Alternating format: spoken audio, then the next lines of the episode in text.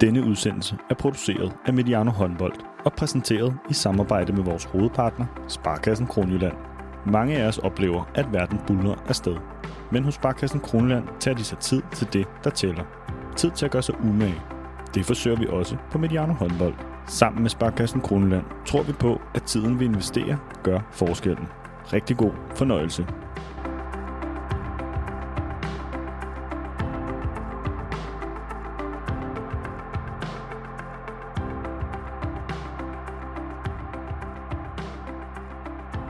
Velkommen til Mediano Håndbold. I den seneste måneds tid har vi været begravet i fanzonen i boksen i Herning. Det har været hæsblæsende, og det har været sjovt. Men nu er vi som en anden Houdini brudt ud af bankboksen, og vi er klar til at tale herrehåndbold. Vi skal gøre status inden jul, og inden vi for alvor tager fat op til EM-slutrunden i januar. For mens kvinderne har spillet VM, så er der sket ganske meget på herresiden. Vi har rigtig meget, vi skal samle op på, og det skal vi gøre på en virtuel forbindelse med nogle af de bedste, vi kender her på kanalen. Dem, som jeg har savnet her med netop lige præcis til en håndboldsnak på herresiden. Laurits Søgaard, assistent i Nordsjælland håndbold, talenttræner og meget, meget mere. Velkommen til, Laurits. Mange tak. Nordsjælland står lige nu med 11 point efter 18 kampe. Havde du købt det resultat, sådan, øh, da vi øh, talte sammen med sæsonstart? Jeg havde nok øh, ønsket mig et, øh, et par point mere, men øh, jeg havde så nok også troet, at det havde været nok til at placere os øh, lidt højere i tabellen, end der, hvor vi er. Øh, så pointhøsten har måske været øh, et par point for fattigt, men, øh, men øh, vi er jo godt og grundigt rodet ind i, øh, i øh, en bund, hvor øh, alle får point, og hvor øh, de værste tider, man har, det er næsten, mens de andre bundhold spiller, og man kan følge lidt med i, hvordan det forløber. Men øh, det er jo nu også blevet lidt øh, dygtigere til at, at tage hånd om, og ikke, øh, ikke bruge så meget energi på at prøve at se, om vi kan gøre lidt ved vores egen præstationer i stedet. Ja, for når jeg spurgte på den måde, øh, Lars, så er det vel også øh, lidt en indgangsspørgsmål til, når vi skal tale om hele ligaen, fordi øh, på mange måder, I har jo gjort det rigtig godt, men det der så også andre hold, der har, så det er jo, ja, virker umiddelbart meget jævnbyrdigt, når man kigger på det nu. Ja, det må man sige. Jeg tror ikke, øh, du husker længere tilbage end jeg, men, øh, men jeg kan i hvert fald ikke mindes en liga, der har, har været så tæt, og hvor, hvor der har været så kort vej fra, fra de absolute bundpladser til nærmest at stå med, med et ben i slutspillet. Øhm, øh, så, så det er enormt tæt, og også enormt sjovt at være, være en del af, og, og jeg oplever egentlig også, at, øh, at i hvert fald kvaliteten, når vi sådan snakker, snakker ned i bunden af ligaen, er, er højnet en lille smule, så det, det er kun glædeligt. Og når man hører den her podcast, så er det meget tæt på, at I onsdag skal spille hjemme i pokalturneringens øh, kvartfinale mod BSH, og øh, uden at afsløre navnet, så kan vi sige, at den, vores anden gæst, han elsker jo at tale om nøglekampe. Men er det her året så den vigtigste kamp for jer? Øh, bestemt ikke. Altså, jeg vil faktisk gå så langt som at sige, at, øh, at øh, ja, indtil lørdags, hvor vi var så heldige og dygtige øh, under svære omstændigheder og, og sikre os et point på Mors, så var jeg det ved at sige, at den var fuldstændig ligegyldigt, fordi lige nu der, der handler det for os om at få nogle point i ligaen. Men øh, jeg vil også gerne sige, at, øh, at siden vi havde en hyggelig bustur hjem fra, fra Nykøbing Mors, så begynder det alligevel at, at kilde lidt, og, øh, og jeg må sige, at, at det bliver et rigtig spændende opgør for os, og jo et opgør, hvor vi øh, kan kaste alt, hvad vi har ind i puljen, og se om vi ikke kan, kan kaste lidt grus i maskineriet for, øh, for BSO, fordi øh, virkeligheden er jo, at, øh, at den kamp er væsentligt mere sådan sæsondefinerende for dem, end, øh, end den er for os. Og, og det er på en eller anden måde lidt en utopi, hvis vi skulle ende med at, at vinde den og, og booke en tur til boksen. Men øh, vi har da tænkt os at gøre, hvad vi kan. Og øh, det vender vi også lige tilbage til og ser frem til de fire kvartfinaler. Og det skal vi gøre med vores anden gæst, som også er med os her. Det er cheftræner i Flensborg Handevidt, Nikolaj Krighav. God aften, Nikolaj. God aften. Sidst vi talte sammen, det var i oktober, og der havde I i Flensborg været igennem en række hårde kampe, og efter du var med her, så vandt I samtlige kampe på nær mod en udkamp mod kadetten, ja, indtil en, en nylig udekamp mod Gøpingen. Jeg ved ikke, vi ligger, jeg ved ikke, skal vi lægge de her samtaler på et andet tidspunkt? Jeg ved ikke, altså, ja, hvad skete der, hvad skete der Nikolaj? Nej, det var vel et regulært jinx øh, fra dig, Thomas, øh, som, øh, som skete. Øh, mm. Nej, vi øh, har været igennem en, en okay periode, øh, og resultatmæssigt en rigtig god periode, øh, men har jo også øh, i hele forløbet stadigvæk haft øh, udfordringer med at få tingene sådan, til at for alvor passe sammen. Øh, jeg synes, vi i en periode har, har haft en lille smule øh, kontinuitet i vores defensiv, øh, som, øh, som har været bedre og bedre, og både Kevin Møller og, øh, og Benjamin Burtz har stået øh, på et rigtig, rigtig højt niveau øh, i lang tid, og det har gjort det nemmere at vinde kampene. Øh, så har vi også haft rimelig mange hjemmekampe i den periode. Øh, og så skete der vel det i Gøbingen, at vi øh, blev ramt af Bundesligaens øh, barske sandhed en gang til. Øh, forstået på den måde, at, at en dag, hvor at forsvaret så lige øh, rammer bare 7,5 gram under, øh, hvad vi har gjort i en periode, målmændene rammer en lille smule under, hvad de har gjort i en periode, øh, jamen så er der bare øh, tilpas meget kvalitet på sådan en Gøpinghold, der spiller på hjemmebane, en fuldstændig vanvittig hjemmebane i øvrigt, øh, kan jeg notere mig. Øh, jamen så er de fuldt konkurrencedygtige med os, øh, og så så er det selvfølgelig bittert i slutfase med frikast efter tid, der går ind øh, en ud af tusind gange øh, og alle de her ting. Mm. Øh, men grundlæggende, så, øh, så er vi selvfølgelig over, at vi ikke lige fik nappet de to point med. Øh, havde vi gjort det, jamen så synes vi også, at vi havde, øh, hvis vi ellers var sluttet godt af, øh, havde haft en periode, som gjorde, at vi sådan for alvor øh, kunne lægge lidt øh, mental pres, om ikke andet, på, øh, på nogle af topholdene. Men øh, det må vi øh, lade vente på sig og holde fast i, at der stadig er mange ting, der ikke er på et helt godt nok niveau endnu øh, hos os. Øh, men, øh, men ja, vi tror stadig på, at nok en dag skal ramme. Vi kan i hvert fald sige, at siden vi talte sammen sidst, så er der i hvert fald sket noget med stillingen i Bundesligaen også for jer. Det skal vi også vende tilbage til. Men i, vi taler jo sammen i en tid, hvor mange danskere skal ud og hente julegaver. Jeg går ud fra, at I har købt alt ind, øh, når vi, når vi taler sammen her.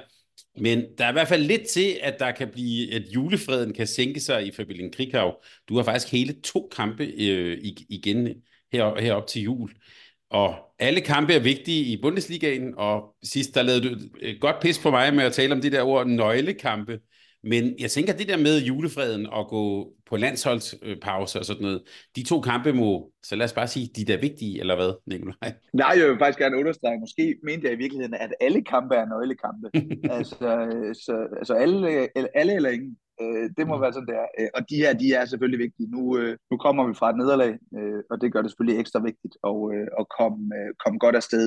Og vi kan jo også godt se, at sådan som rækken udvikler sig, jamen så er der selvfølgelig ikke råd til at smide i nogle af de to kampe. Det var der principielt heller ikke i Gøping. Øh, men, øh, men der er jo, øh, hvad skal man sige, øh, stor vigtighed, uanset om vi kan nå øh, Magdeburg, som lige nu vil ligne favoritten, øh, eller ej, jamen så, så er der stor vigtighed også i forhold til de næste placeringer. Så, så de to kampe vil selvfølgelig betyde meget for, for, øh, for vores fornemmelse, øh, uanfægtet, at vi selvfølgelig rigtig gerne også vil have vundet den i Købing. Øh, og man kan sige, i forhold til øh, julegaven, så øh, plejer jeg jo for guds skyld at bare have øh, en masse billetter op til boksen til Final Four i Herreligaen som julegaver. dem har jeg ikke mere, og vi spiller, først, vi spiller desværre først kvartfinale i februar, så, øh, mm. så dem, øh, der må vi finde på noget andet. Øh, men øh, ja, ikke desto mindre, så, øh, så glæder vi os også til en lille juleferie. Jeg foreslår, at du sidst på ugen måske lige laver en aftale med med, med den gode Laurits. Det kan jo være, at han har nogle billetter til det tidspunkt, så det, det kan være, at han kan nå at redde dig. Det ser vi øh, men så, det er men... med julegave-ideen, hvis, jeg skulle være, hvis vi skulle være så dygtige. Øh, men uh, uanset hvad, er der jo sket rigtig meget, og der er rigtig meget at tale om. Vi har planlagt at gå efter sådan tre hovedoverskrifter. Vi skal lave lidt status på Herreligaen, så langt som vi er kommet nu. Lidt international status, og der vil jeg også frygtelig gerne forbi Bundesligaen igen. Og så skal vi også lige sende en på med øh, Øh, til landsholdet på vej ind mod EM, og alt det her, det kan lade sig gøre på grund af Sparkassen Kroneland. De blev en ganske klar nummer et blandt alle landets pengeinstitutter, da man spurgte danskerne, hvem der har de bedste rådgivere. Så et samarbejde med dem, det er på alle måder noget, der forpligter. Den danske herreliga jeg, jeg tænker faktisk, at vi lige starter med at simpelthen bare hoppe tilbage til lørdag. Fordi det er jo blevet diskuteret med øh, satsningen i Aalborg håndbold, om vi nu får sådan et nyt AG København, som bare rydder hele bordet. Og så tog Aalborg til en halv i Ringsted og tabte 27-31. De sidste fire kampe for Aalborg har øh, budt på sejr over Sønderjyske hjemme, men derudover nederlag til Ringsted, nederlag til Ribesbjerg, og så også et nederlag til nogen, der hedder PSG. Jeg starter lige med dig, Laurits. Hvad skal vi mene om Aalborg lige nu? Det sidste, du øh, det lister op, det giver jo øh, formentlig øh, grund til bekymring øh, i det nordjyske. Ser man bort fra det, så hvis vi snakker om det Aalborg-hold, vi snakkede om for ja, bare et par uger siden, så var det jo med en virkelighed, hvor det så ganske fornuftigt ud i Champions League, og øh, jo nærmest havde lagt så meget afstand, som man nærmest kunne i, i den danske liga, og, og godt nok med, med en enkelt svipser i, i Lemvi oveni. Øh, men, men det er da klart, at, øh, at de sidste par kampe her øh, må da helt sikkert give anledning til, til bekymring, og øh, måske også øh, kan man stille sig sådan lidt tvivlende over, om de måske er blevet sådan lullet en lille smule i søvn, øh, i hvert fald i forhold til, til det, øh, de skal levere i, øh, i en stærk dansk liga for at, at få point med hjem. Fordi det er jo ikke, øh, hvis det så havde været Fredericia eller et af de andre hold, der ligger i toppen nu, men, men det er jo Ribe Esbjerg, Ringsted og Lemvi, som der er, er sat point til. Så jeg, jeg tror, man, man i Aalborg vil kigge hinanden lidt i øjnene i forhold til at, at sørge for, at de også, også får præsteret i nogle af de øh, formodet lidt lettere kampe. Men øh, det kan vi jo vende tilbage til. Men, men vi kan i hvert fald konstatere, at dem er der nok ikke så mange af i den danske liga. Jeg tror, det betyder mere for dem, der ligger i omegnen af Ringsted og Ribe, øh, end, det gør for, end det gør for Aalborg. Øh, jeg ved godt, at, øh, at både Mølgaard og Stefan har været ude at sige, at de selvfølgelig er under lavmålet og tabe i Ringsted. Og det er det selvfølgelig også. Øh, men jeg opfatter det som, øh, hvad skal man sige, et hold, der bare for længe siden har lukket rækken, øh, og stadigvæk passer deres hjemmekampe, fordi der sidder der 5.000, og så har haft lidt svært ved at motivere sig til en række udkampe. Øh, og selvfølgelig er Aalborg for dygtigt et hold til at skal smide de kampe, men jeg ser overhovedet ikke nogen bekymring. Den eneste bekymring, det var egentlig også det, jeg sagde øh, sidste gang, jeg fik lov at være med, det er jo, hvis de igen begynder at øh, være lidt hårdere ved sig selv, end, øh, end hvad godt er. Øh, de ligger nummer to i deres Champions League-pulje. De ligger øh, og har nærmest vundet grundspillet. Jeg ser ikke nogen bekymring, udover at, øh, at de simpelthen har fået lukket tingene så tidligt, så, at, øh, så de har kunne tillade hinanden at gå lidt ned i gear. Det skal de nok finde frem igen, når det, når det er nødvendigt, tror jeg. Vil jeg sige lidt mere om det der med at være for hård ved sig selv? Altså er pointen, at de skal sørge for ikke at tale det op nu her, når de så ja, tager hjem fra Ringsted? Ja, jeg skal jo ikke gøre mig til dommer over, hvad Aalborg skal og ikke skal, og jeg har selvfølgelig ikke været i omklædningsrummet og kunne fornemme, hvad udfordringerne har været. Jeg siger bare, at da Aalborg var allerbedst øh, for nogle år siden, øh, der synes jeg, Aalborg var fantastiske til at gå forrest med at øh, gøre ting, vi andre kunne opfatte som problemer, til overhovedet ikke at være problemer. Øh, og vi ved jo alle sammen godt, at hvis man sådan forstærker hinanden i, at det var også bare for dårligt, og nu skal vi også bare, at vi skal forvente mere af hinanden, jamen så er man over i at snakke øh, helt grundlæggende indstilling. Øh, og er der noget, man ikke øh, bør betvivle i en sådan trup på hinanden, så er det jo indstilling. Altså det bør bare være en faktor. Så ved vi da alle sammen godt, at selvfølgelig må Aalborg ikke tabe Ringsted, og det er da et faresignal for motivationen, men jeg siger jo bare, at øh, det er også så rutineret et hold, at man tænker, jamen, altså, man kan måske godt forstå, at motivationen for at spille de udekampe lige i øjeblikket ikke er ret stor i, efter et øvrigt travlt kampprogram. Så jeg siger ikke, at det er godt nok. Jeg siger bare, at det eneste Aalborg ikke må, det er at begynde at bekymre sig, fordi det har de ikke nogen grund til. Så lad os øh, brede det ud til, til, de, til de øvrige hold, og i øvrigt til at kigge på, på ligaen. Der er spillet 18 runder før vi nu går på landsholdspause. Så nu kan vi faktisk måske sige noget lidt mere præ- øh, præcist om situationen i ligaen. Og jeg har faktisk givet jer den lektie at forberede sådan de tre vigtigste pointer, som I ser fra den danske liga. Det kan være ting, I har bemærket, eller noget, som er værd at bemærke, og så kan vi jo undervejs se, om I har bemærket det samme. Så Nikolaj, lad os bare starte med dig. Sådan tre ting, som, øh, ja, som du har taget med dig indtil videre. Ja, hvis jeg lige må starte med, hvad jeg har bemærket, så er det selvfølgelig bemærkelsesværdigt, at øh, dem, der leder Vestjylland lige i øjeblikket, det er Mors og Ribe foran Skjern og Tvis. Øh, hvis man må kalde dem Tvis, lad os kalde dem TTO. Det er selvfølgelig øh, både overraskende øh, og ikke særlig godt, øh, at de to flagskibe ude i Vestjylland øh, stadigvæk hænger lidt i bremsen på, på resultatdelen. Øh, men hvis der er noget, jeg sådan skal have lært, øh, af, hvad skal man sige, hvis jeg bare skal tage et punkt først, så tager jeg det nemme. Jamen det er, så er det, at Landin øh, har gjort præcis den forskel, som, øh, som vi alle sammen havde regnet med. Øh, og han har øh, egentlig bare, øh, hvad skal man sige, øh, med det samme sat sig så tungt på rækken, så det er svært at forestille sig, at, øh, at der er nogen, der kan vinde over ham, øh, når det for alvor brænder på. Øh, så det må være mit første læringspunkt. Så ved jeg ikke, om vi skal give den videre til Laurits, eller jeg bare skal fortsætte. Jeg vil, jeg vil gerne have, at du fortsætter, så kan Laurits jo øh, modsige dig voldsomt bagefter. Jamen, det kommer han også til, for jeg kommer også ind på Nordsjælland. Så, øh, men nej, altså, så er det også altså, selvfølgelig med, med, hvad skal jeg sige, med GOG øh, har jeg fyldt meget i, øh, i hele det her øh, efterår. Og man kan sige, øh, har man lært noget om det, jamen så er det nok jo desværre øh, for dem, der holder med GOG, øh, svært at forestille sig, at de nu, også uden Morten, for alvor kan mobilisere en trussel øh, på Aalborg. Øh, jeg synes egentlig, og det synes jeg også Laurits i tale sat på en rigtig god måde i, i opstarten, at der synes man jo stadigvæk, at man kiggede ind i et topniveau, der gjorde, at de måske på dagen kun var en øh, fiberspringning øh, på Landin væk fra, som for alvor kunne konkurrere øh, i en finale igen. Øh, der synes jeg, at det ligner, at GOG er øh, ikke nødvendigvis ude af det at kunne komme i en finale, øh, men jeg har virkelig svært ved at se, at de kan konkurrere mod Aalborg øh, til helt sidst, sådan som øh, GOG øh, nu er, er konstrueret. Øh, og så synes jeg også uanfægtet tætheden i bunden, at, øh, at det ligner nu, at nedrykningskampen, for mig i hvert fald, er isoleret til øh, Lemvi og Nordsjælland. Øh, jeg ved godt, man kan være fristet til at hive, hive Kolding øh, og så videre med i den. Øh, for mig at se, så ligner det nu et, et kapløb mellem Lemvi og Nordsjælland, og der har jeg heldigvis for Laurits øh, klart mere fidus til, at øh, Nordsjælland klarer den, end at, øh, end at Lemvi klarer den. Så det må sådan lige være min øh, overskrift. Øh, og der er mere, vi skal dykke ned i, men jeg synes egentlig, vi skal øh, spille bolden videre til, til Laurits, så du må selvfølgelig også godt svare på det tredje punkt der, men lad os altså lige høre dine, øh, dine sådan, tre vigtigste læringspunkter først.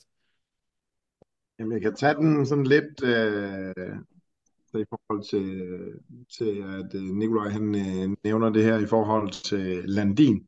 Jeg vil egentlig gerne måske brede den lidt bredere ud og sige, at jeg synes, øh, ikke overraskende, men vi igen har fået bekræftet det her med målmændenes betydning. Fordi jeg synes jo udover, at, øh, at Landin har ja, stået øh, ja, nærmest provokerende godt indimellem, så, øh, så, så synes jeg egentlig også, at, øh, at det har, har fået leveret bag et godt forsvar i Fredericia. Øh, det som øh, Niklas Kraft og Ribe Esbjerg har fået lavet i, i samspil, øh, øh, Rasmus Henriksen og Svend Rohave, øh, sådan lidt i en kombination, synes jeg i virkeligheden måske øh, i, øh, i Mors Thy. Og måske endda egentlig også, øh, synes jeg, at øh, et skjernhold, der stille og roligt er ved at løfte sig lidt, øh, også på baggrund af, en, af, af speciel bunde, og, og også måske en, jeg ved ikke, om man kan sige mere afstemt defensivt, men de, de har i hvert fald vendt tilbage til, til nogle af de dyder, de tidligere har haft med, med Mathias Madsen. Øh, men, men på nogle af de hold der, der, der jo har præsteret rigtig, rigtig fint, og så vil jeg gerne tage skjern ud af den ligning, men,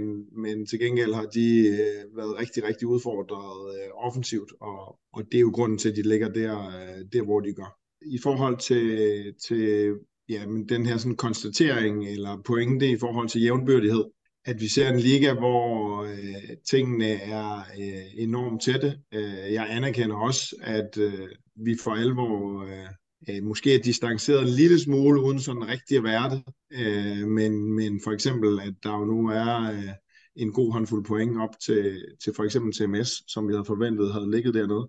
Men, men jævnbyrdigheden, og det er jo både på, at jeg synes, der er, er nogen, der har præsteret på et rigtig, rigtig, rigtig fint niveau. Øh, TMS blandt andet.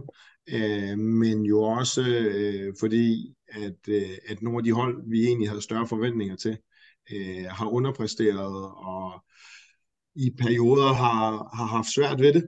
Øh, og der, der synes jeg bare, det taler til stor ros, at, øh, at ligaen er øh, et, et sted, hvor at når, når man har perioder, hvor, hvor man ikke rammer den på det niveau, man gerne vil, så, øh, så taber man håndboldkampe, og så ender man også med at, at ligge et sted, hvor man ikke nødvendigvis havde, havde forestillet sig, at man skulle ligge. Øhm, og så det sidste parameter, det er egentlig, det er egentlig også lidt en, øh, en ros til, til, til dommerne, men jeg synes jo øh, fra, at vi så, øh, eller vi i den grad har set og stadigvæk ser øh, en tendens, hvor at stregspillerne er nogen, der skal løbe væk fra situationerne for at skabe plads til dueller, øh, så synes jeg, så oplever jeg, at dommerne har haft øh, en del fokus på at få noget forståelse for, hvad det egentlig er, at stregspillerne gør, når de flytter væk fra de situationer.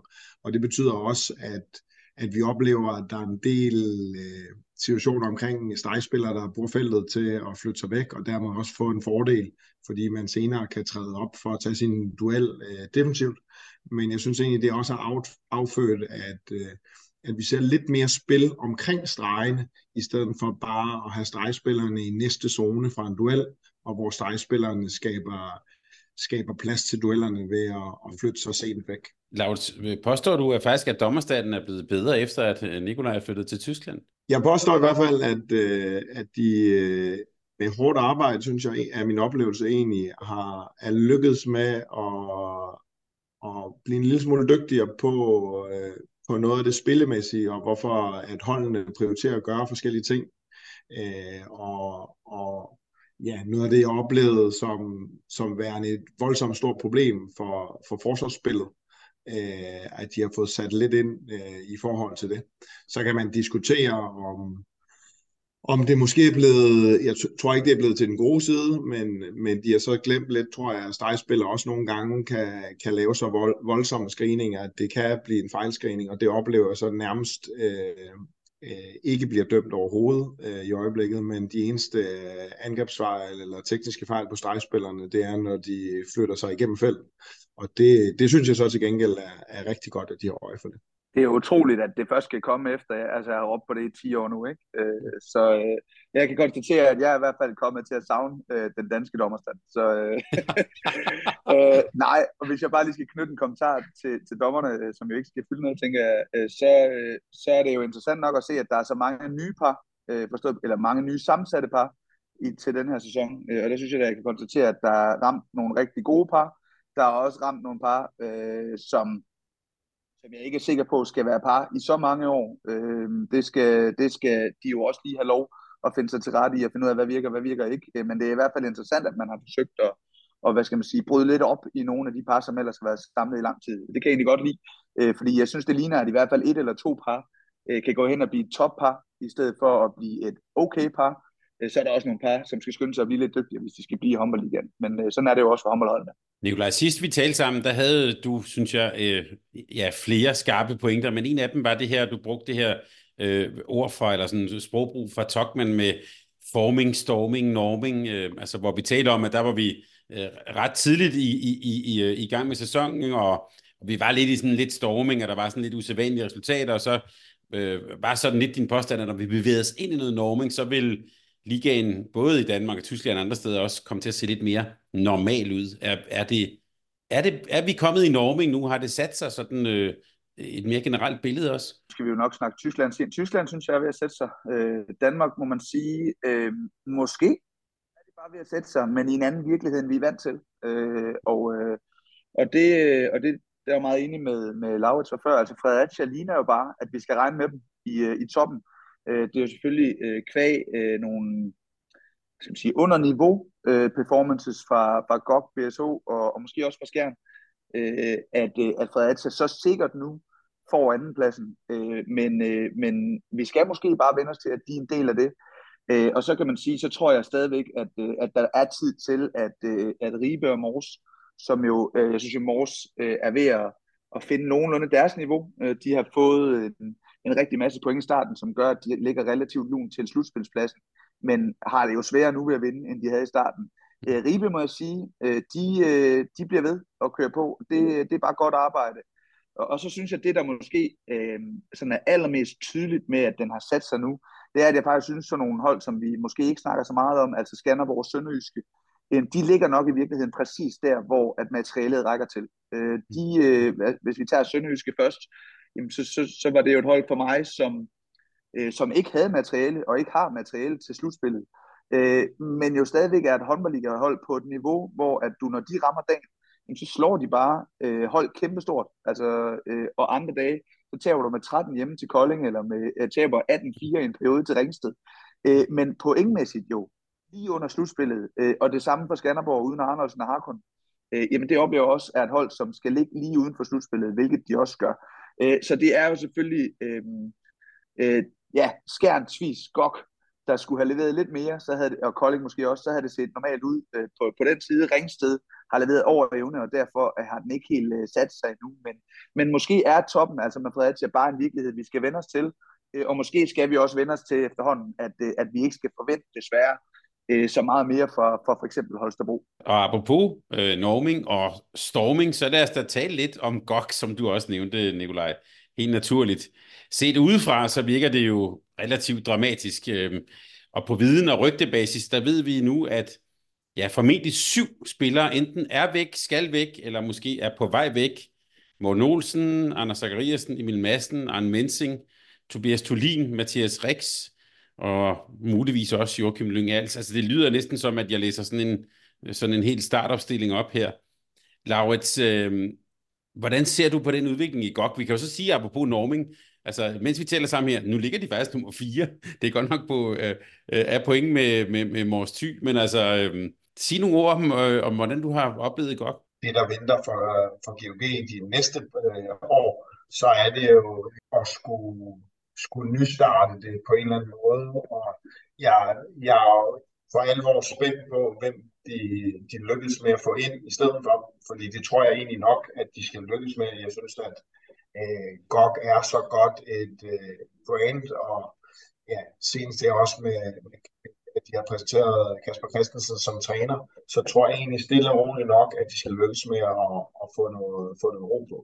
Det jeg sådan dog synes jo er interessant, det er den her sådan magtposition, de har haft øh, sammen med Aalborg i toppen de sidste mange år, hvor man jo nærmest, det har vi jo også været inde på, altså nærmest har tænkt, det har været øh, utænkeligt, at, øh, at der var andre end de to hold, der skulle ende som nummer 1 og 2. Der oplever jeg jo, at både øh, Fredericia og i den grad også nu her BSO, øh, med, med de tegninger, de har lagt for næste sæson, øh, angriber det, og jo potentielt også angriber, hvis vi er i Danmark er så heldige at få to Champions League-pladser. Så, så det er jo det, der er lige så vel er bekymrende. Det er med, at det ikke bare for GOG øh, et dårligt år. Det er også øh, mulighederne for de kommende sæsoner, hvor de lidt skal, skal lykkes med enten at lave nogle rigtig gode rekrutteringer, og måske i virkeligheden både og, at få nogle, øh, nogle nye unge spillere op, der kan, kan tage fra. Øh, fordi jeg tror, at man har ikke bare et enkelt dårligt år. Det her med potentielt lige pludselig skulle være ude af europæisk håndbold, og måske også øh, tilliden øh, i forhold til at skulle lave, tid, altså lave en kontrakt tidligt med GOG i den her sæson, har der nok også været ramt en lille smule. Nikolaj, vi skal lige om lidt tale om den nye træner, Kasper Christensen, men jeg kunne tænke mig lige at stille dig et, et andet spørgsmål. Du har vundet titler med Morten Olsen. Det, at han er skiftet til BSH nu, forrykker det i virkeligheden også balancen så meget, at ja, BSH nu er, vi skal tale om dem på en lidt anden måde måske? Ja, det gør det for mig. For mig øh, er Morten en kæmpe, kæmpe stor tilføjelse for Bjørnbro Silkeborg. Øhm, og, øh, og jeg er helt sikker på, øh, at, øh, at Morten kan være en utrolig stor nøgle i at få forløst øh, Lauke for alvor, øh, kan gøre livet nemmere øh, for, for både stregspillerne, dygtige stregspillere, øh, men også for Øres Balling. Øh, og så synes jeg også allerede nu, at øh, lidt på, øh, selvfølgelig på, øh, på mangel på ressourcer, men så synes jeg også, at ligner, at han, øh, at han i relation til Ludvig Albæk kan gøre et eller andet. Øhm, Bogiewicz også med 10 mål i, i Mortens første kamp. Det var sikkert ikke kun Mortens betjeneste, men, men måske kunne der også andet der. Så jeg er helt sikker på, at, øh, at Morten øh, kommer til at blive en, en utrolig stor forstærkning for, for Bro. Øh, og for godt kan man sige, men jeg, jeg er meget enig med det, øh, Laurits siger, øh, og, og det vigtigste, der er for godt nu i rekrutteringen, det er jo at huske på, at det, der er lykkedes øh, de sidste mange år, det har været, at der hele tiden har været nogen at læne sig op af for de unge mennesker. Øh, og der er det klart, at, øh, at nogle af dem, som har været allerdygtigst til at læne sig op af, og nogle af dem, der har været allerdygtigst til at lære fra sig, de er væk nu. Øh, og derfor er de næste par rekrutteringer, der bliver lavet øh, til toppen af holdet, øh, fuldstændig afgørende. og det er sværere selvfølgelig, når ikke man er sikker på, at holdet spiller Champions League for eksempel, end hvis man var man har aldrig været sikker, men man har haft en god fornemmelse af, at det kunne være casen, jamen så er det selvfølgelig også nemmere at rekruttere. Så der skal godt jo bevis nu, at, at de får landet det fornuftigt og lynhurtigt, kommer tilbage på sporet, så ikke det bliver en case, man skal bygge op over 4-5 år, fordi så bliver det det lange, øh, det lange sejltræk. Øh, og det, i den sammenhæng er det jo faktisk mega interessant at kigge på, på ligabilledet lige nu, fordi at det jo næsten ligner, at den plads 4 jo måske kunne ske at være mere attraktiv øh, end, øh, end tredje, anden tredjepladsen i virkeligheden. Fordi det, hvis man har Champions League-åbninger og kommer i pulje med Aalborg, øh, og så håber måske, at Skjern ikke når op på femtepladsen, jamen så øh, ligner det lige pludselig, hvis man for eksempel var GOG og kunne blive nummer 4, jamen så ligner det måske en semifinal mod enten øh, Fredericia eller, øh, eller BSO, hvilket jo alt andet lige vil være mere attraktivt end en semifinal mod Aalborg. Så der er utrolig mange scenarier i spil lige nu, og jeg ved godt, at hverken GOG eller andre hold i toppen øh, har spillet godt nok til at sådan for alvor kunne spekulere i noget. Jeg siger bare, at det bliver enormt spændende at se, hvordan de puljer falder ud i år, fordi det ligner, at det bliver det finalehold sammen med Aalborg, der får muligheden for at søge om wildcard. Altså strategisk, når man nu er i den situation, som, som GOG er nu, skal ud og rekruttere, også rekruttere i toppen, så er den nuværende stilling som nummer 4, altså så begynder den faktisk også at blive et issue, hvis man skal lokke nogen til, som, som kunne synes, det var attraktivt at være på Sørøstfyn. Nej, man kan sige, at fjerdepladsen, så er der stadigvæk Europa League i sigte, øh, og det er ikke mm. nødvendigt, altså Champions League kan vi jo ikke love i Danmark. Øh, det, mm. det kan Aalborg øh, nu, øh, men, men det, det har vi heller ikke kunnet de andre år, men man har haft en god fornemmelse af, at Champions League var inden for rækkevidde. Øh, Europa League som minimumskrav vil være, det, være, være et krav for mange af de spillere, man gerne vil rekruttere, ikke bare til GOG, men generelt øh, på den hylde. Det gælder jo også i Silkeborg, og det gælder sikkert også derfor, at Skjern har svært ved at rekruttere i en, øh, i en periode, øh, måske. Ikke? Øh, så, så det betyder helt sikkert noget, og derfor er det faktum, at de når at kravle op i top 4 før jul, øh, selvfølgelig helt afgørende for Kasper og Kasper i deres øh, videre rekruttering. Og øh, bare lige øh, til, til Morten Olsen, øh, du har tidligere, kan jeg huske her på kanalen, når vi har haft en samtale, øh, talt om, hvordan du i godt jo brugte ham meget som også sådan, ja, både som motor, men egentlig også definerede lidt, hvordan I skulle spille. Med hans erfaring og den måde, han spiller på, hvor lang tid går der før så den her BSH, altså før vi for alvor ser om som siger, effekten af det i BSH? Jamen, jeg tror faktisk ikke, der går ret lang tid. Øh, han, øh, han har jo vist, synes jeg, øh, uden at skal rose ham for meget, øh, at det ikke er så vigtigt, hvilke typer han spiller sammen med. Øh, det handler egentlig bare lige om, at han hurtigt finder ud af, hvilke kompetencer er der på siderne af mig, og så får vi tilpasset det til, øh, til, til hinanden. Øh, det, der er udfordringen her, er selvfølgelig, at han kommer ind midt i en sæson, hvor man må gå ud fra, at de fleste af tegningerne er lavet øh, fra Patrick og Simons side. Øh, og der bliver det selvfølgelig spændende for os andre at se, hvor meget er, at de øh, som gruppe villige til at rykke sig i retningen af de inputs, Morten kan komme med, og hvor meget er Morten nødt til at bare passe ind i det, som, øh, som i forvejen var. Øh, der håber jeg da, hvis man øh, holder med Bjergbro Silkeborg, at, at man er villig til at, at ramme en balance, hvor at Mortens input måske også kunne komme til at fylde lidt i forhold til, hvordan man netop kunne få forløst øh, Lauke, for eksempel i, i endnu højere grad. Øh, kan de det, så bliver de virkelig farlige. Jamen, jeg har siddet og kigget lidt på to både med og uden Morten, at, at der allerede er snedet sig lidt spilmønstre ind, som øh, ikke har været en del af deres spil tidligere, og, øh, og som jeg måske har har set antydninger af tidligere i en gul trøje. Så jeg, jeg tror allerede, at, øh, at det er noget, øh, vi kommer til at se øh, ja, her med det første, og selvfølgelig øh, oven på, på januarpausen endnu mere integreret. Og man kan sige, at lige nu har det jo, de jo været en situation, hvor Lauke var ude seneste kamp, øh, Ogujevic syg og sådan ting, hvor at han også har fået måske lidt mere spilletid fra start af, end hvad de måske i virkeligheden havde regnet med. Men, øh, men han har allerede sat sit præg på tingene. Men jeg tror helt grundlæggende, hvis man kigger på BSO, så er det jo netop, at nu skal Lauke koncentrere sig om facilitatorrollen, hvilket jeg tror egentlig de fleste er enige om, at det har fyldt for meget øh, i starten. Nu kan Lauke i langt højere grad koncentrere sig om at være ham, der skaber øh, overtallene, ham, der vinder duellerne, ham, der lidt nemmere får serveret den mulighed, hvor han så skal vinde situationen. Det skal Morten i hvert fald nok sørge. Det leder mig faktisk om til noget af det sidste, vi skal tale om i dag, nemlig det danske landshold. At, at, er der også den læring omkring Lauke, at han faktisk, hvis vi sådan, jeg nu ved jeg godt, i moderne håndbold, der er mange pladsskifter, men han er faktisk i virkeligheden er bedst, når han kommer fra en venstreback. Ja, det tror jeg kommer lidt an på konteksten. Han har i hvert fald spillet klart bedst på venstreback øh, på klubhold, øh, og det gælder egentlig både i Vestbrem og i Flensborg øh, øh, tiden. Øh, men det er også der, han har spillet mest. Så, øh, så det giver meget god mening, øh, at øh, den transition til så nogle gange at spille playmaker kan være lidt vanskelig. Det er i hvert fald en anden type opgave, han, øh, han har haft, når han har spillet i midten, og det gælder egentlig både for Danmark og, øh, og, og nu også for, for Silkeborg. Men Nikolaj, Kasper Christensen, ham ved at du kender øh, ganske fint. Hvordan passer han egentlig til, til GOG? Jeg går ud fra, at I sikkert også har haft den her samtale her, men, men, men GOG, men så kan vi måske faktisk også tage Laura til så sige øh, uh, GOG, hvis vi kalder det så GOG 3.0 eller 4.0, altså en eller anden form for genstart. Hvordan passer han og hans profil til det? Ja, man kan sige, jeg synes jo bare, det ligner god øh, timing nu. Øh, man kan sige, der har jo også været snak om, om det bare skulle have været fra i sommer, øh, hvor situationen selvfølgelig var en anden for IKAST, øh, men også for GOG. Øh, og man kan sige, jeg tror egentlig, at det er et godt tidspunkt for Kasper nu, fordi nu er det en, øh, en helt ny start, øh, hvis man kan tillade sig at sige det, og du kalder det 3.0 Thomas, men det er jo, det er jo scratch igen øh, nu, øh, hvor man kan sige, at holdet han skulle have overtaget i sommer, hvis det havde været casen, jamen det havde været et, øh, et hold, der var samlet på forhånd. Nu kan han stadigvæk nå og selv at være med til, øh, til en del af rekrutteringsprocessen, og der er jeg helt sikker på, at, øh, at, øh, at han bliver en stor gevinst for GOG i den sammenhæng. Øh, han har en utrolig stor berøringsflade, øh, og er jo nogen øh, det tror jeg alle, der, der kender lidt til miljøet, enormt øh, arbejdsom i forhold til også at, at tage de øh, hvad skal man sige, arbejdstimer, der skal til for at finde de rigtige brækker øh, til GB. Så jeg tror, at det bliver et, øh, et godt match, øh, og, øh, og jeg er også helt sikker på, at den øh, fælles erklæring, der er blevet meldt ud, nemlig at det er et langtidsholdbart projekt, hvor man har sat sig på hinanden i lang tid,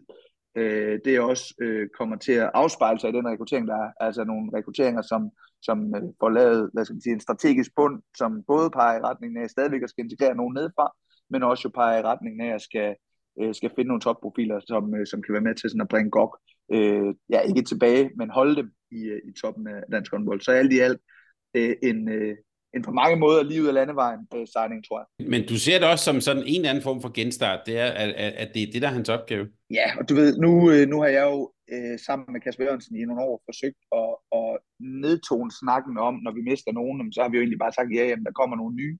Øh, og det får vi styr på øh, og ro på, og vi skal nok blive ved med at vinde. Øh, nu skylder man, synes jeg, med det år godt har været igennem, øh, Kasper og Kasper, at sige, nu er forudsætningerne for at være et sikkert finalehold, jamen de er ikke til stede med det hold, der er lige nu. Øh, vi ved jo selvfølgelig ikke, hvad for et holdkort, der kommer til at tørne ud til sommer, øh, men vi ved jo nogenlunde noget om, hvor mange af andre profiler er landet, og det er i hvert fald ikke i GOG. Øh, så, så der skal jo selvfølgelig lige, vi skal alle sammen lige se, hvad for et holdkort, der lander der, men det er svært at forestille sig, at de når at få så mange ind fra toppen, så man kan ja, på forhånd regne med i hvert fald at kunne konkurrere med, med de allerbedste. Og der mener jeg Aalborg. Jeg mener ikke, man er ude af konkurrence for at kunne konkurrere med de andre, men øh, der skal ske meget godt hen over de næste par måneder, hvis man skal holde sig på øh, bølgelængde med Aalborg. Laurits, vi skal lige nå her når, og lige runde ligaen af. Jeg synes, vi næsten skylder til MS Ringsted bare lige at, at sætte lidt ord på, hvad det egentlig er, de har gjort, øh, gjort så godt. Vi kan vel også sige overraskende godt. De er på spiller i grønt, og de er også på den måde, på alle måder i grønt, i forhold til vores øh, for, forventninger. Hvad, hvad har de gjort så godt på Midtjylland?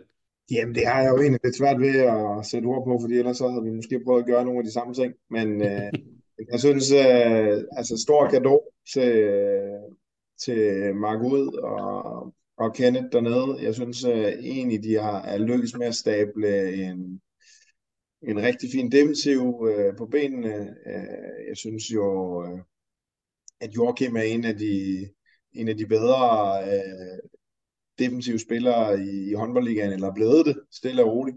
Øh, og jeg synes, øh, ja, samtidig samspillet med, med Andreas Hågen ind i målet, så synes jeg måske i virkeligheden, det de offensivt sådan øh, har gjort bedst, det er, at de er rimelig afklaret omkring, hvad de kan, og frem for alt, hvad de ikke kan.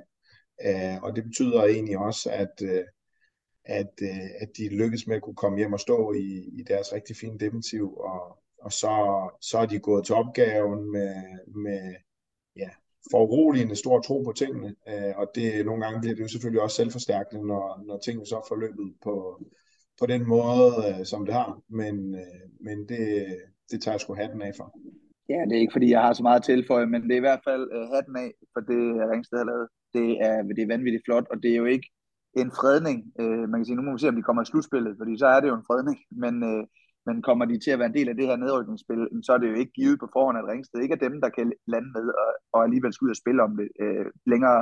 Øh, hvad skal man sige, vel to point mere over i et nedspil jo ikke bringe Ringsted, øh, fordi at det stadigvæk er et hold, som, som er relativt sårbart. Øh, men, men de har fået mere fra flere, øh, end jeg havde regnet med i hvert fald, øh, og også over sæsonen jo fået, øh, ja, hvad skal man sige, præstationer fra, øh, fra både højre bak, øh, venstre bak, øh, højre fløj jo gennem hele sæsonen, men også måske lidt mere fra Andreas Owen, end, øh, end man måske kunne have regnet med. Øh, så, så jeg synes, der er enormt mange øh, gode historier i Ringsted, øh, men overskriften er helt klart, at det er langt, langt over forventet, øh, og, og godt arbejde af, af Mark og, og Kenneth. Og hvis vi lige laver en kobling her til sidst til så det vi så har set i første division, nu har vi jo ikke Jesper Bak din med her, øh, så kunne vi jo tale lidt om høj, og nogle af de sådan målsætninger, som også er der i høj elite. Men Nikolaj, som du lige sådan kender til, og du taler også med Jesper, sådan, er der nogen, der har kvaliteterne nu til at gøre TMS Ringsted den kunst efter? Vi taler jo tit om, at der er meget stor forskel på, de, på Liga og første division. Øh, nej, det må jeg sige. Øh, Grænsted har gjort det utroligt flot. øh, mm. og, øh, og er jo et hold, som, som har et utroligt stærkt kollektiv, godt sat sammen øh, af Jakob og, og Rasmus Bertelsen derovre, øh, laver utroligt på fejl og dækker grundlæggende bare godt op. Øh, men jeg har virkelig svært ved at se Grænsted lave ret meget over øh, 20-22 mål i en, øh, i en ommerligekamp, øh, som det er lige nu. Øh, og Grænsted er et relativt klart førerhold i første division. Øh, Skive startede godt, øh, blevet lidt mere normaliseret. Øh, Midtjylland måske ved at komme lidt efter det, øh, men jeg har svært ved at se øh, de øh, tre og fire, hvis vi tager høj med den ligning, øh, hold sådan øh, for alvor kunne, kunne konkurrere. Der øh, er jo måske i virkeligheden den største x-faktor stadigvæk i, hvad kan Aarhus se øh, på sigt, hvis de når at blive en del af det. Det er ikke sikkert, at de gør det i år. Øh, og selvfølgelig også med de rekrutteringer, høj også stadigvæk laver. Jamen, så er det jo de to hold, som man måske tænker har den største mulighed for at bide sig fast i en omliga. Øh, men det kræver jo i første omgang, at man kommer derop, og i den sammenhæng har øh, Grænsted, Skive og Midtjylland godt så i øh, øjeblikket klart mere fortjent til at spille mere om det, end, øh, end de andre har. Ja, hvad er det, vi skal holde øje med, også som jo også holder øje med, med, med første division, altså i de, han har sagt, i de kommende runder, og det, det efterhånden, som det begynder at spidse til. Hvad, hvad skal vi lægge mærke til? Jamen, det som, som Grænsted kan fortsætte den sådan stabilitet, øh, de har lagt for dagen, og måske booke den der billet til, til ligaen. Og så synes jeg jo, det er interessant at se øh, det der spil der omkring en tredjepladsen. Øh, både om, om Grænsted bliver indhentet og rodet ind i det, men ellers så kan jeg jo ligger de jo øh, fire hold, øh, eller ikke fire hold, de ligger inden for fire point, øh, seks hold, øh, og, og det, er jo, det er jo interessant at se, hvordan, øh, hvordan det sådan lige spiller ud, om, om, om man kan sige, altså vi havde jo måske forventet, at, at høj lå en, en lille smule højere øh, end, end det de gør, øh, eller gør nu, men, men jo også øh, men jo ikke længere væk fra, end at, øh, at der ikke skal vindes mange kampe, specielt i de her indbyrdes opgør, som de jo ja, desværre for høj har haft det lidt øh, sværere i. Så hvis de kan knække koden til det, så, øh, så kunne man også godt se dem øh, knive lidt deroppe af, også når man sådan kigger på, på, øh, på deres hold og, og det materiale, øh, de har til rådighed. Og så oplever jeg egentlig, at rækken er knækket lidt, altså at, øh, at derfra fra, øh, Ja, en af de sidste øh, 7-8 hold øh, kæmper øh, en kamp om at undgå de sidste tre pladser, øh, og det er, jo, det er jo en hård skæbne i første division, at, øh, at der er så stor del af, af rækken, der tager den øh, direkte ned, og det tror jeg nok engang bliver, bliver en hård kamp. De syv øverste hold, tror jeg, har, øh, kan frasige sig det, men øh, jeg er ikke sikker på, at der er nogen af de andre, der kan. Øh, men ellers så oplever jeg en række, som som, hvor jeg øh, i virkeligheden måske savner sådan en lille smule stabilitet på præstationerne, hvor jeg oplever lidt, at det, altså det kan være lidt i øst og vest. Øh, og det og enig, meget enig med, med Nikolaj i forhold til, at det er måske der, hvor der også øh, skal være en forbedring, før man kan tro på, at, øh, at de sådan for alvor kan, kan kigge op imod håndboldligaen. Men, men det, der øh, jo gang på gang viser sig, det er jo også bare nogle gange, at det bliver en anden kontekst for det hold, som så ender med at rykke op. Vi, vi ville jo have sagt det samme om Ringsted i sommer, at de ikke havde en kinemand chance for at komme på tavlen med det materiale, de havde fået skrabet sammen. Øh, og der er bare den der øh, selvforstærkende underdog-rolle, øh, som øh, ja, Lars var inde på lige før. Det bliver nemlig selvforstærkende, når du så kommer i gang med at prøve at vinde en kamp. Og der er presset jo øh, for eksempel på høj kæmpestort lige nu, øh, og det har man jo selv selvfølgelig været med til at, at puste til. Øhm, og, og derfor er øh, konteksten også en helt anden, nemlig at komme op først. Når du først er en del af håndboldligaen, jamen så er det et helt andet liv, du lever, øh, og det er også, hvad skal man sige, en anden forventning, der er til det. Så derfor er det svært sådan at udelukke, at nogen øh, kunne gøre sig. Jeg har bare virkelig svært ved at se øh, så lille et, øh, eller så, sige, så snævert et produkt, som Grænsted i hvert fald er, øh, klarer sig i håndboldligaen. Øh, der er det lidt nemmere med den erfaring, Midtjylland og Skive trods alt har fra at have været der en gang imellem, øh, og forestille sig, at de kunne lave et eller andet form for, for ballade. Og det er godt nok også nogle tætte kampe, kan vi så sige, hvis man sidder og følger med. Man skal lige have, have styr på nerverne, fordi der er, og ikke være for investeret i det, fordi det, ja, det, det, det svinger meget rundt.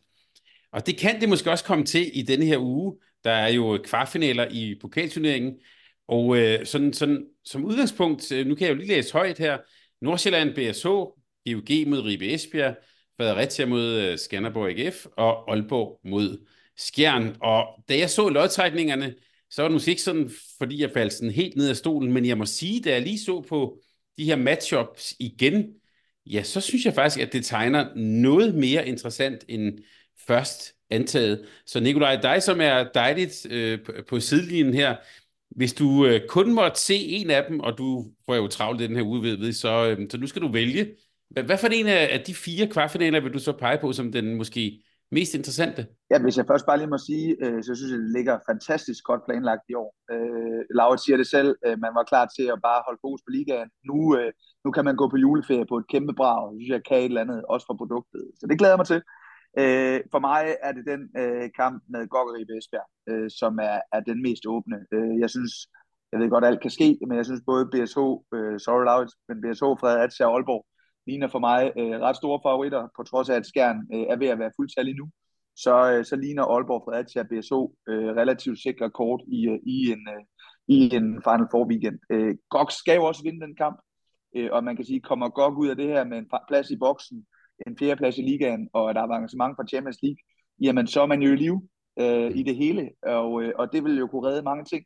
Øh, omvendt øh, har Ribe Esbjerg jo måske spillet bedre, øh, og har jo i hvert fald også, øh, hvad skal man sige, i det interne, øh, i forhold til GOG, øh, gjort det rigtig godt. Øh, så den kamp øh, ser jeg rigtig, rigtig meget frem til. Øh, men det er jo også altid vigtigt at kigge på, hvad, øh, hvad er det, vi skal have op i boksen. Øh, og der synes jeg jo, at en finale weekend med BSH, GOG, Fredericias tilskuere øh, og Aalborg, jamen det kunne blive et kæmpe brag af en weekend op i boksen, hvor at, øh, ja, øh, at nogle af de andre vil have svære ved at, at mønstre et, øh, et godt øh, arrangement i boksen. Det havde Ribe i hvert fald for eksempel svært ved øh, sidste år. Så, så jeg håber øh, i hvert fald, at øh, GOG, Fredericia og Aalborg kommer med. Så håber jeg selvfølgelig på Laurits, at han, øh, at han kan gøre en, øh, en, øh, en god figur, og måske også drille helt til det sidste mod, øh, mod BSO. Hvad tror du, Laurits, er det, øh, hvis vi ser bort fra din kamp, hvor, øh, hvor ligger så, der så måske en mulig overraskelse at lure? Jeg håber på fire hjemmesejre, og så at øh, tage en håndboldsfag kan gøre, øh, gøre Krikau lidt, øh, lidt tamt. Øh, men øh, bortset fra det, så, ja, men så, så tror jeg jo egentlig, at øh, at som Nikolaj også er inde på, det bliver spændende med, med godt gribe Esbjerg. Altså godt der har, øh, har fået tre øh, fine sejre her i de sidste øh, par spillerunder, men jo også både historisk og også i den her sæson øh, af en eller anden årsag har haft det lidt svært med Ribe Esbjerg. Øh, og så, så har jeg egentlig en fornemmelse af, at Fredericia Skanderborg har spillet nogle sådan relativt drabelige opgør i, igennem tiden, så derfor synes jeg egentlig også, at det er et, det er et fint matchup, og der jeg oplever, at Skanderborg var en del ramt af, af noget sygdom i den øh, sidste ligekamp, de spillede nede i, imod Sønderjyske, og det skal de i hvert fald være kommet over, hvis de skal have nogen som helst chance for at kunne, øh, kunne byde Fredericia op til dans med, med det, de har præsteret indtil videre. Øh, og så er det jo et spørgsmål om, om øh, det, som Nikolaj var inde på indledningsvis, nemlig om det, at, øh, at de har fået fået fortalt hinanden nok gange, at det ikke går alt for godt i her den seneste tid op i Aalborg, om det kan være med til at kaste noget, noget grus i maskineriet. Men ellers så oplever jeg egentlig også, at, at, øh, at Aalborg burde være noget bedre end, end, end det skjernhold, der er lige nu. Selvom jeg egentlig synes, at, øh, at øh, med de skader og så videre, de ellers har haft, at de egentlig har præsteret på et rigtig fint niveau i den, i den seneste tid skjern. Når man, når man tager det med i, i ligningen, at de har så mange haft så mange relativt vigtige folk ude. Det vil vi øh, glæde os til at følge med i den her uge. Og øh, tak for godt input omkring det danske. Nu vender vi lige øh, blikket en lille smule øh, syd for grænsen, for der har vi jo også Nikolaj med os, så det, det skal vi lige sætte lidt ord på, fordi den tyske Bundesliga, ja, måske er der kommet lidt mere norming ind, ind over der, men det har i hvert fald været en kæmpe fornøjelse at følge så langt. Melsungen har måske tabt lidt af den der indledende luft, og Ja, SG Flensborg Handewitt er i skrivende stund fire point efter Magdeburg og Berlin op, op øverst. Øh, Laura, jeg vil om lidt spørge dig om, hvad, hvad, sådan, hvad du har set, og det du har nødt at se fra den tyske Bundesliga. Men, men Nikolaj, sådan helt, helt overordnet, du er jo på anden måde en del, en del af det, vi taler om her. Øh, har det sat sig nu, og, og ja, hvordan ser du i sådan en talende stund lidt sådan, hvis vi særligt kigger på toppen af Bundesligaen, hvordan ser billedet ud for dig der? Ja, jeg synes i hvert fald, at det har sat sig på den måde, at, øh, at top 5 øh, tror jeg ikke, at der bliver pillet ved øh, for alvor. Øh, Ryan Necker øh, har vist sig lidt for ustabile til sådan for alvor, tror jeg, at kunne nå op i, i top 5, øh, lidt afhængig af, hvordan Nelson kommer til at udvikle sig. Øh, bunden øh, med Barlingen og Eisnak øh, ligner også mere og mere, at oprykkerne øh, må en tur ned igen, mm. øh, med mindre at Eisnak sådan for alvor får fat, eller at Barlingen de slår Flensborg 22. december. Det var væk. Øhm, og så er øh, toppen Magdeburg Berlin har været bedst, og derfor er de også relativt klart foran nu. Øh, og, øh, og Magdeburg har jo så vanvittig en bredde, øh, og nu også med Gisle Christensen tilbage, og en vanvittig stabilitet og en god hjemmebane. Øh, så det ligner, at de bliver utrolig svære at hente. Øh, og hvis Berlin kan holde sig på der, jamen, så bliver det også svært for os andre at, øh, at, at hente dem. Øh, og så kan man sige, at Kiel, øh, på trods af en svær start, jo virkelig nu ruller for alvor, øh, og ser ja, for mig at se utrolig farligt ud. Øh, de skal ikke have øh, ret mange flere centimeter at løbe på, før de bliver giftige. Øh, jeg er med på, at det bliver svært for dem at nå Magdeburg, øh, for det er trods alt alligevel 6 point, øh, der skal til der. Men øh, i forhold til top 2, som gav adgang til Champions League, jamen der er Kiel øh, også fuldstændig inde i spillet stadigvæk. Øh, så, øh, så en utrolig åben øh, kamp stadigvæk om i hvert fald øh, fordelingen af placeringerne. Jeg synes, Magdeburg øh, øh, ligner relativt store favoritter lige nu. Øh, og med det niveau, øh, Gisland har, så tør, øh, ja, så tør jeg på ingen måde heller afskrive Berlin. Øh, og har selvfølgelig heller ikke helt lyst til at afskrive os selv endnu.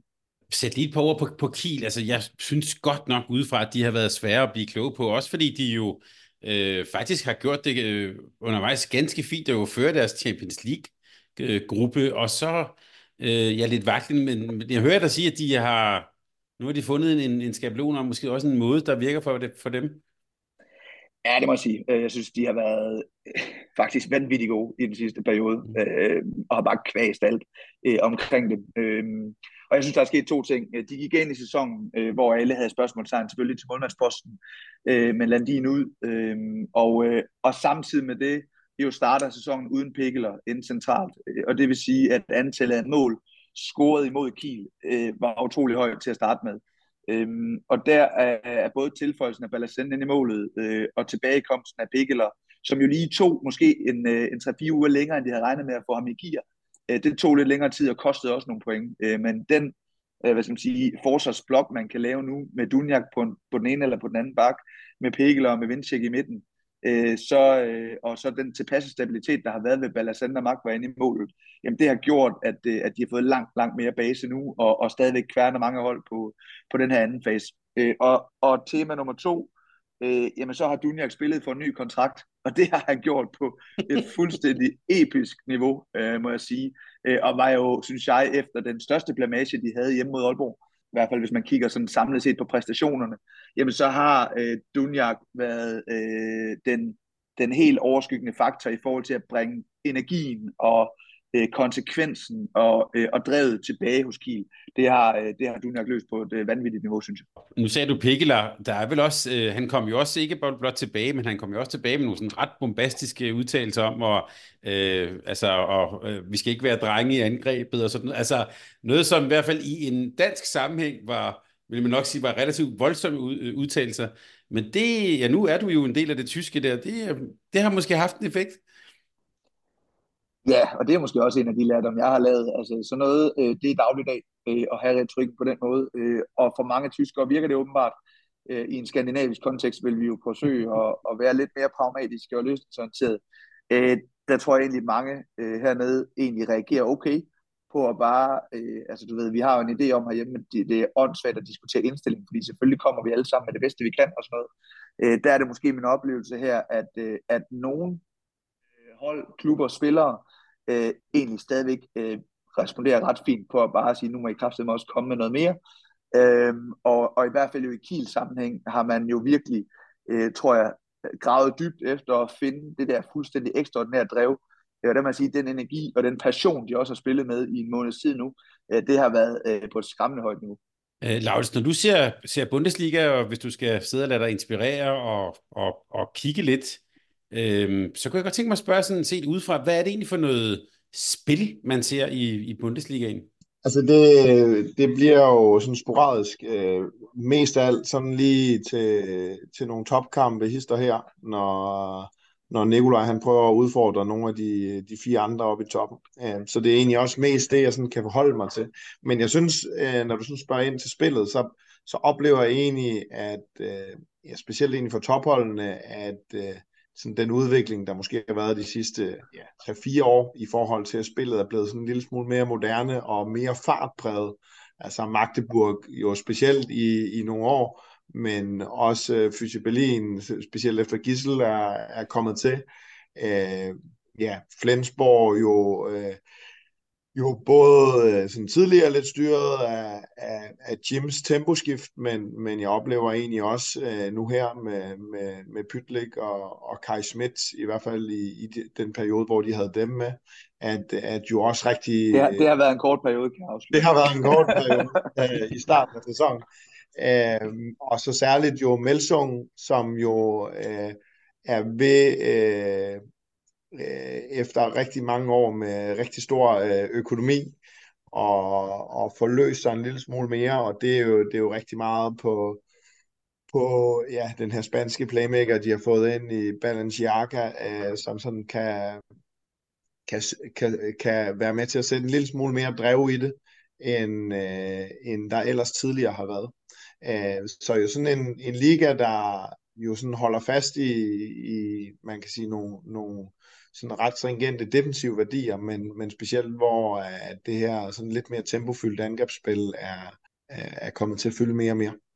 Men apropos tempo, Nikolaj, jeg, jeg laver mærke til, at øh, i, øh, og jeg lytter faktisk også til tyske podcast omkring håndbold, at, at øh, da du kom til Flensborg, måden man omtalte Flensborg inden sæsonen, det var, der sagde man noget om en danish øh, spillestil og krighavmåden og sådan. Øh, og så fandt jeg, øh, stødte jeg på en, en statistik, der handlede om det her begreb pace. Jeg ved godt, man kan gøre det op på mange måder. Men der ligger Flensborg altså øh, nummer et, altså øh, kan vi sige flest afslutninger, og der ligger Magdeburg nummer 15. Det kom faktisk lidt bag på mig, at de lå så langt nede. Hvad fortæller sådan en statistik, hvis den overhovedet fortæller noget?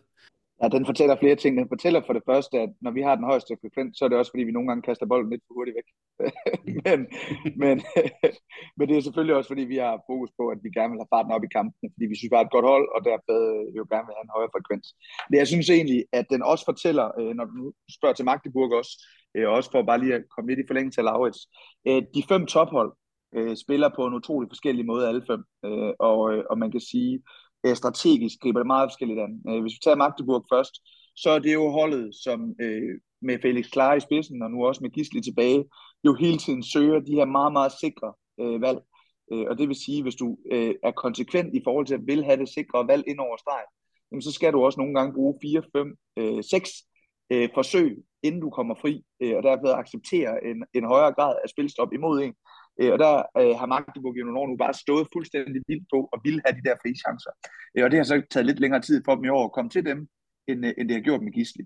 Og så kan man sige, øh, Berlin er jo holdet, der lever øh, af vanvittig fart øh, med Gissel, øh, og med rigtig, rigtig godt flow øh, mellem Gissel, Liglein og, øh, og Lasse Andersson i, i en lang, lang periode. Øh, men helt klart holdet, der, der skaber den største fart med bold, øh, kan man sige øh, til os selv, der måske øh, ligger os et sted lidt midt imellem øh, det hele, gerne vil lidt af det hele, øh, men jo stadigvæk er på jagt efter at få sådan en meget klar identitet hos os. Øh, til Kiel, der jo spiller med et enormt skudstærkt øh, hold, øh, med Erik Johansson Reinken meget, Billig har også haft en større rolle øh, nu, øh, til Melsungen, som spiller, præcis som Laurits sagde, med den lille playmaker, til at skabe hastigheden og til at skabe afstandsproblematikkerne i forhold til Kristopans, øh, og også jo øh, i højere grad lidt mere 7 mod 6 efterhånden øh, hos, øh, hos Melsung, godt nok med svingende kvalitet. Så en enorm forskellig tilgang, øh, som, øh, som de fem øh, tophold har. Og der er jo ikke noget bedre end at se Balenciaga lige gå hen til Kristopans og lave sådan en 2-2-aftale. Øh, altså det ser jo simpelthen fantastisk ud. Øh, det, det er også noget af det, man kan glæde sig ved ved, øh, ved Bundesligaen. Nikolaj, øh, det er jo også umuligt at tale Bundesliga uden at tale om store danske profiler, og lad det måske være en bro over til det sidste, vi skal tale om, nemlig også det danske landshold. Øh, vi kan jo bare pege på Hans Lindberg, der nu har rundet 3.000 mål i Bundesligaen. Og så er der jo, som du nævnte, Mathias Kissel, som er topscorer i Bundesligaen med 128 mål uden at skyde et eneste straffekast. Og det er jo fantastisk, og øh, jeg er jo øh, fuld af beundring øh, og på alle måder. Men så er jeg også sådan lige, jeg kan ikke lade være at have en vis bekymring også med hensyn til det, der skal ske i januar. Altså, kan han holde det niveau, eller måske skulle jeg spørge på en anden måde, kan han holde niveauet efter EM? Jamen, det er jo det forfærdelige og det fantastiske med Gissel. Forfærdelige for os, der er modstandere øh, for ham til dagligt. Altså, det kan han jo. Øh, det, er, det tyder alt på. Øh, og jeg må også sige, at Gissel har jo virkelig udviklet sin, øh, sin smartness også over det sidste halvanden år nu, øh, til at ja, bruge en enorm mængde ressourcer, men jo på et eller andet måde slippe nemmere fri af tæskene, end øh, for eksempel Simon Bytlik gør. Øh, han laver enormt mange af sine øh, hvad skal man sige, drives på kontra, øh, i, øh, i mellemrum, øh, på kryds øh, og alle sådan nogle ting. Øh, så han tager lidt færre tæsk faktisk, end han har gjort i, øh, i, i tidligere øh, perioder. Han bruger stadigvæk en altså, helt utrolig mængde energi, og jeg øh, må tage hatten af hver eneste uge for det, han får leveret, øh, Gissel. Det er på så uhørt et højt niveau, at, øh, at man ikke... Øh, ja, man bliver jo ikke overrasket mere, og så alligevel lidt over, at han kan fortsætte. Men jeg har stoppet øh, min overbevisning om, at det går i stå på et tidspunkt. Det er jeg faktisk ikke sikker på. Han virker til at have øh, ja, meget, meget, meget holdbarhed i sig øh, stadigvæk, øh, og til en lang sæson. Øh, der ligger også et OL til sommer, og så er det klart, så bliver det lige pludselig flere år i streg, han skal præstere på det niveau. Mm. Øh, så det er, det er jo forhåbentlig for danske håndboldfans øh, noget, som der bliver taget hensyn til i, i Gissels øh, lejr. Men, øh, men øh, lige nu, der har jeg desværre for Flensborg og Magdeburg og alle mulige andre øh, ikke øh, nogen idé om, at han skulle øh, give ned. Og skal vi skære det helt ud i pap, hvis Fyxe Berlin skal være også en del af mesterskabskampen, når vi kommer hen efter EM, så handler det om Mathias Gissel. Det er vel ikke for meget sagt. Nej, det er, vi kan vel kode det ned til, at det hold Gissel han spiller for, de vil være førerhold så god, øh, som han er lige Jamen, så lad os bruge den gode Mathias Gissel som en fantastisk brug til over til det sidste punkt, vi lige skal tale lidt om, og det er, at øh, vi skal tale om det danske landshold og lige se frem til det, der skal ske i januar. Vi er ved at sætte vores hold til det kommende EM i Tyskland, og det arbejde har Henrik Kronborg og Nicolai allerede gjort. Og vi ved også fra Instagram, at der ikke skal hækles og strikkes på det danske landshold under EM. Det blev Henrik Milgaard og Niklas Sandin i hvert fald enige om. Øh, Nikolaj, hvis vi starter med dig, øh, nogle sådan overvejende tanker om den øh, danske trup, der blev udtaget til, til januar? Øh, jamen altså det første, det vil falde de fleste ind, er jo bare holdt op, det ser fint ud for Danmark. Øh, og, øh, og min næste tanke var måske også, at der heller ikke var øh, de, øh, de store overraskelser i det. Øh, det var øh, en relativt øh, forudsigelig trup, øh, og man kan sige, at det, der har været det største spørgsmålstegn, har jo i virkeligheden været, hvor mange øh, Øh, ønsker Nikolaj at tage med øh, i forhold til dem, han har brugt tid på i forberedelsen. Og der har han så valgt at, at, at have alle mulighederne med. Øh, og her tænker jeg selvfølgelig specielt på, på antallet af højre fløje, og jeg tænker på, om, om de eksperimenter med massen og mensing, om der skulle vælges mellem dem, eller om han har valgt at have, have begge muligheder med til, til slutrunden. Og der har han jo så valgt det, det sidste. Så en, en relativt uh, forudsigelig trup, men en uh, selvfølgelig fantastisk trup. Og jeg tænkte faktisk på den øvelse, som jeg satte jer på sidst, som måske lød øh, i godsøjne lidt fjollet, altså det her med 14 spillere til OL, som jeg ved eftertanke synes blev mere og mere skarp, øh, fordi det er jo også, man skal sige, det, det vi taler om her. Men for dig, Lars, var der noget som helst overraskende, eller noget, du godt kunne tænke dig at se, eller noget, som, øh, ja, som, som stak ud for dig? Jeg synes jo, Nikolaj er lidt inde på det. Altså, jeg synes jo, at i og med, at der er 19 spillere med, så, så, øh, så har vi også nærmest taget med på alle, øh, alle tangenter.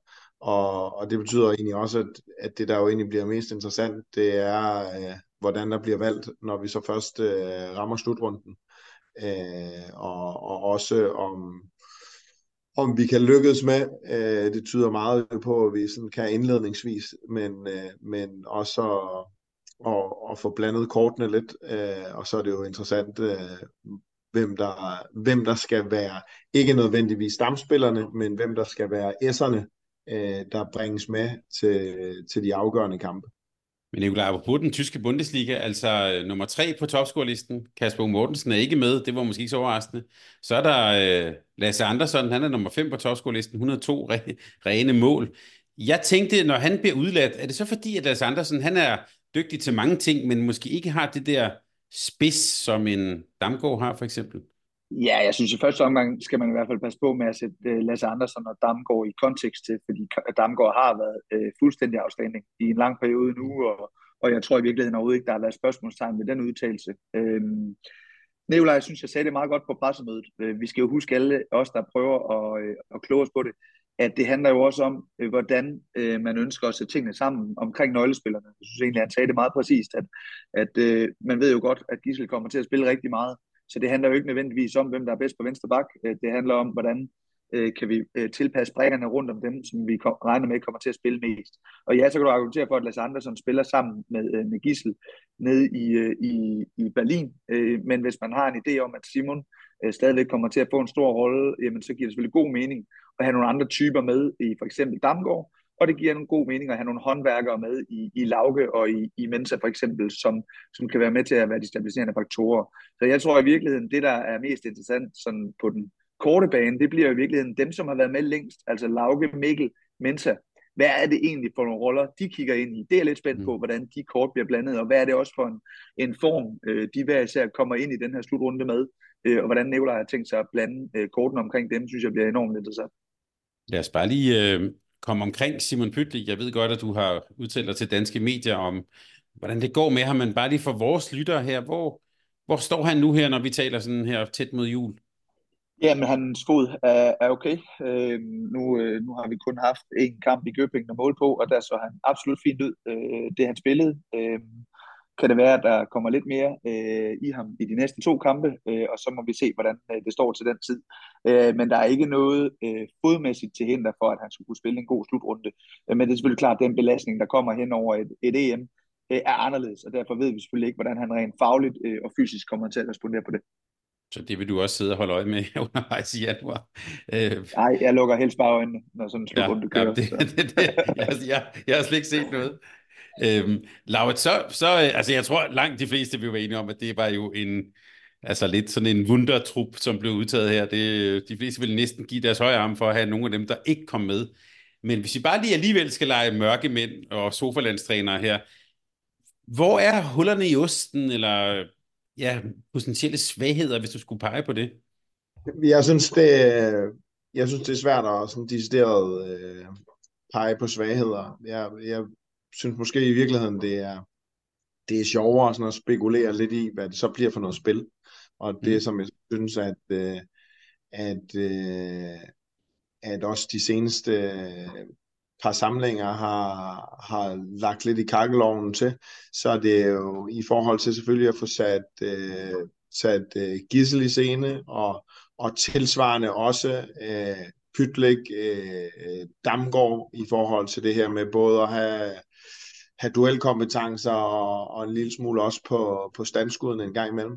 Og så bliver det interessant, hvordan, øh, når der er brug for noget andet end det, øh, at øh, de får blandet kortene i forhold til, til nogle skud fra distancen.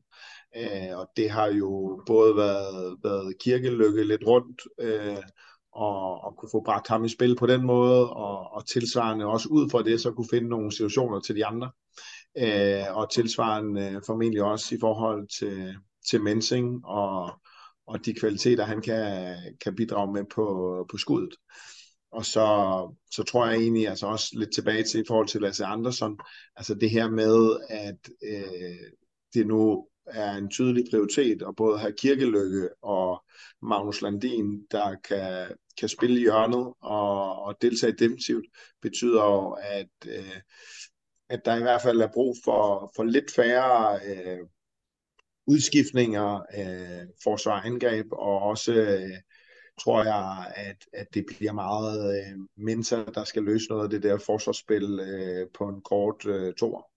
Ja, man kan sige, han er i hvert fald jo øh, stadigvæk en nøgle, tror jeg, på mange øh, måder på den korte side i venstre side, hvor man kan sige, at Kirkelykke er jo mere og mere blevet løsningen på, på øh, hvad skal man sige, højre side af banen. Øh, der, hvor jeg synes, Danmark har Øh, et, man kan ikke snakke om svagheder. Men øh, der er to spillere for mig at se, som Danmark ikke kan undvære. Øh, og det er selvfølgelig Gissel, øh, og så er det Savstrup.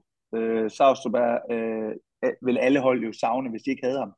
Øh, men, men Savstrup er på det her landshold øh, i min verden uundværlig, fordi han er den eneste, der kan løse den højre tre position øh, på internationalt topniveau. Øh, Hal og Mølgaard deler jo opgaverne i Aalborg, øh, men internationalt øh, er det stadigvæk øh, et, to, tre niveauer op til Savstrup, når vi snakker om kvaliteten på højre tre. Øh, både øh, Hal og Mølgaard kan sagtens løse øh, firen, altså venstre tre positionen, men højre tre, der er Savstrup i en klasse for sig. Øh, så ham øh, er vi stadigvæk dybt afhængige af, når vi kommer langt ind i, ind i slutrunden. Man kan sagtens passe lidt på Savstrup mod Grækenland, tænker jeg, øh, og Tjekkiet og Portugal sikkert også, men kigger vi langt ind i slutrunden, så bliver Savstrup øh, igen en absolut nøgle. Ja, der kan vi bare sige, det skal vi nok lave optag til, men der ser vi jo frem til en mellemrunde med, blandt andet med Sverige og Norge, så der får vi helt sikkert brug for ham.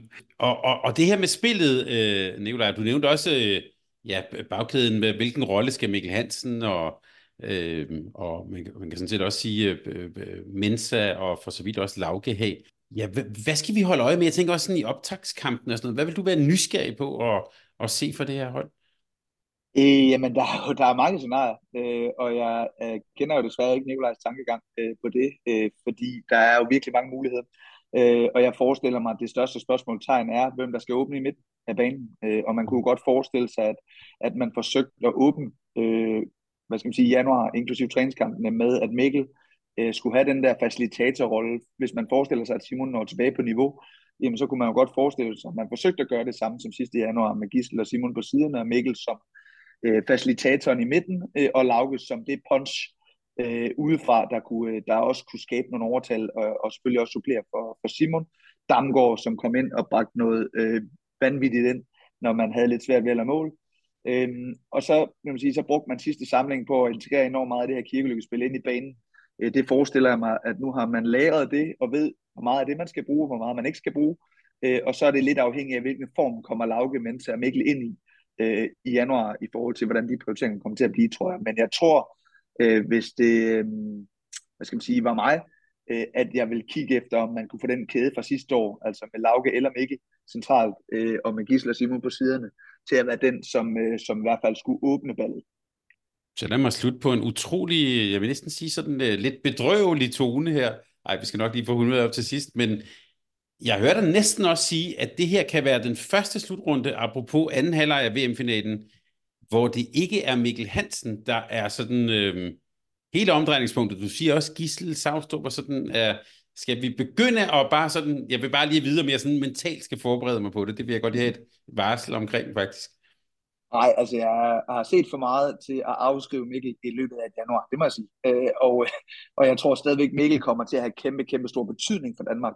Øh, det, men det var også casen sidste januar, at selvom han ikke var den, hvis man kan tillade sig at sige det sådan, øh, om, øh, om Mikkel Hansen, jamen så er han stadigvæk enormt vigtig, øh, fornemmer jeg, både for gruppen øh, og mentalt, jo selvfølgelig også med al den erfaring, han har, øh, og var en enormt dygtig, synes jeg, facilitator for Simon og Gissel i, øh, i sidste januar. Øh, og kan han løse den rolle igen, jamen så synes jeg jo stadigvæk, at vi har en absolut øh, vigtig øh, Mikkel Hansen med i vores ligning, og, og man kan sige, med den personlighed, han også er, jamen så kommer vi jo aldrig til at se et landshold, hvor han er med øh, hvor han ikke betyder meget.